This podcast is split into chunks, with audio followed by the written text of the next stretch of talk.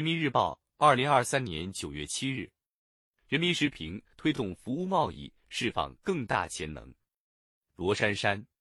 加大服务业开放力度，有利于引进各种优质生产要素，也有利于促进国内服务产业提质升级，加快构建现代化产业体系。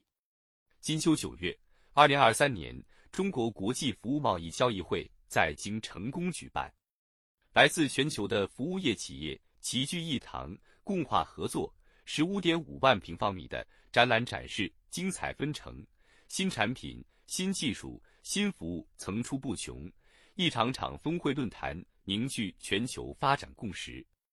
我国举办服贸会，是以实际行动支持贸易自由化和经济全球化，展示了我国坚定不移扩大开放的决心。习近平主席强调，中国愿同各国各方一道。以服务开放推动包容发展，以服务合作促进联动融通，以服务创新培育发展动能，以服务共享创造美好未来，携手推动世界经济走上持续复苏轨道。近年来，从取消或放宽增值电信、证券、文艺演出等服务业领域外资股比限制，到在海南率先探索跨境服务贸易负面清单管理制度。从增设服务业、扩大开放综合试点，到探索建设国家服务贸易创新发展示范区，我国不断以高水平开放吸引全球要素资源，服务贸易实现快速发展。自二零一二年创办以来，服贸会累计吸引一百九十六个国家和地区的六十余万展客商参展参会，为促进我国和全球服务贸易发展做出了积极贡献。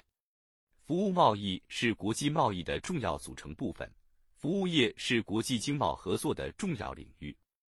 二零二二年，我国服务进出口总额近六万亿元人民币，规模创历史新高。今年前七月，我国服务贸易继续保持增长态势，服务进出口总额同比增长百分之八点一。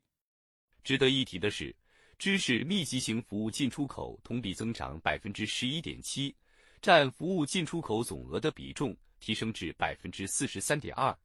服务贸易的附加值和技术含量进一步提升，服务业和服务贸易已成为我国扩大高水平对外开放的新引擎。今年服贸会上，开放、合作、创新是高频词。首次举办投资中国年服务业扩大开放推介大会，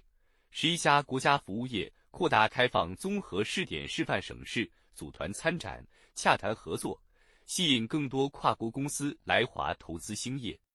海商领域首个以中国城市命名的联合国公约《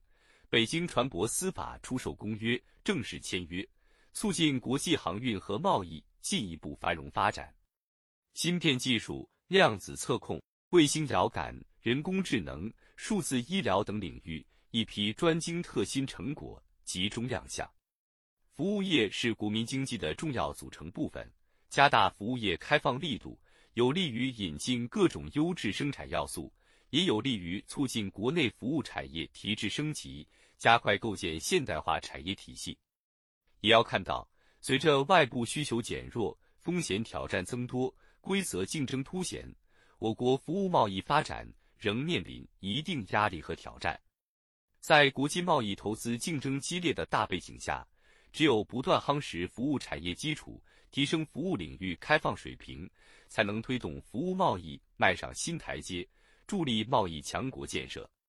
商务部前不久表示，将推动出台全国版和自贸试验区版跨境服务贸易负面清单，初步形成中国跨境服务贸易梯度开放的制度体系，升级建设国家服务贸易创新发展示范区。进一步推动特色服务出口基地提质升级扩围，打造服务出口新的增长点，充分发挥扩大开放、深化合作、引领创新的平台功能，持续深化服务贸易国际合作，就能不断扩大服务贸易朋友圈。展望未来，我国服务贸易发展蕴含机遇。看国际，新一轮科技革命和产业变革深入发展。进一步提升了服务的可贸易性，推动服务业态和模式创新。看国内，完整的制造业体系、超大规模市场优势、不断提升的企业自主创新能力，将为我国提高服务贸易竞争力创造有利条件。在高水平开放政策推动下，我国服务贸易将继续保持稳中向好趋势，为推动经济实现质的有效提升和量的合理增长注入新动力。本音频由喜马拉雅读书的小法师整理制作，感谢您的收听。更多深论、时政评论、理论学习音频，请订阅关注。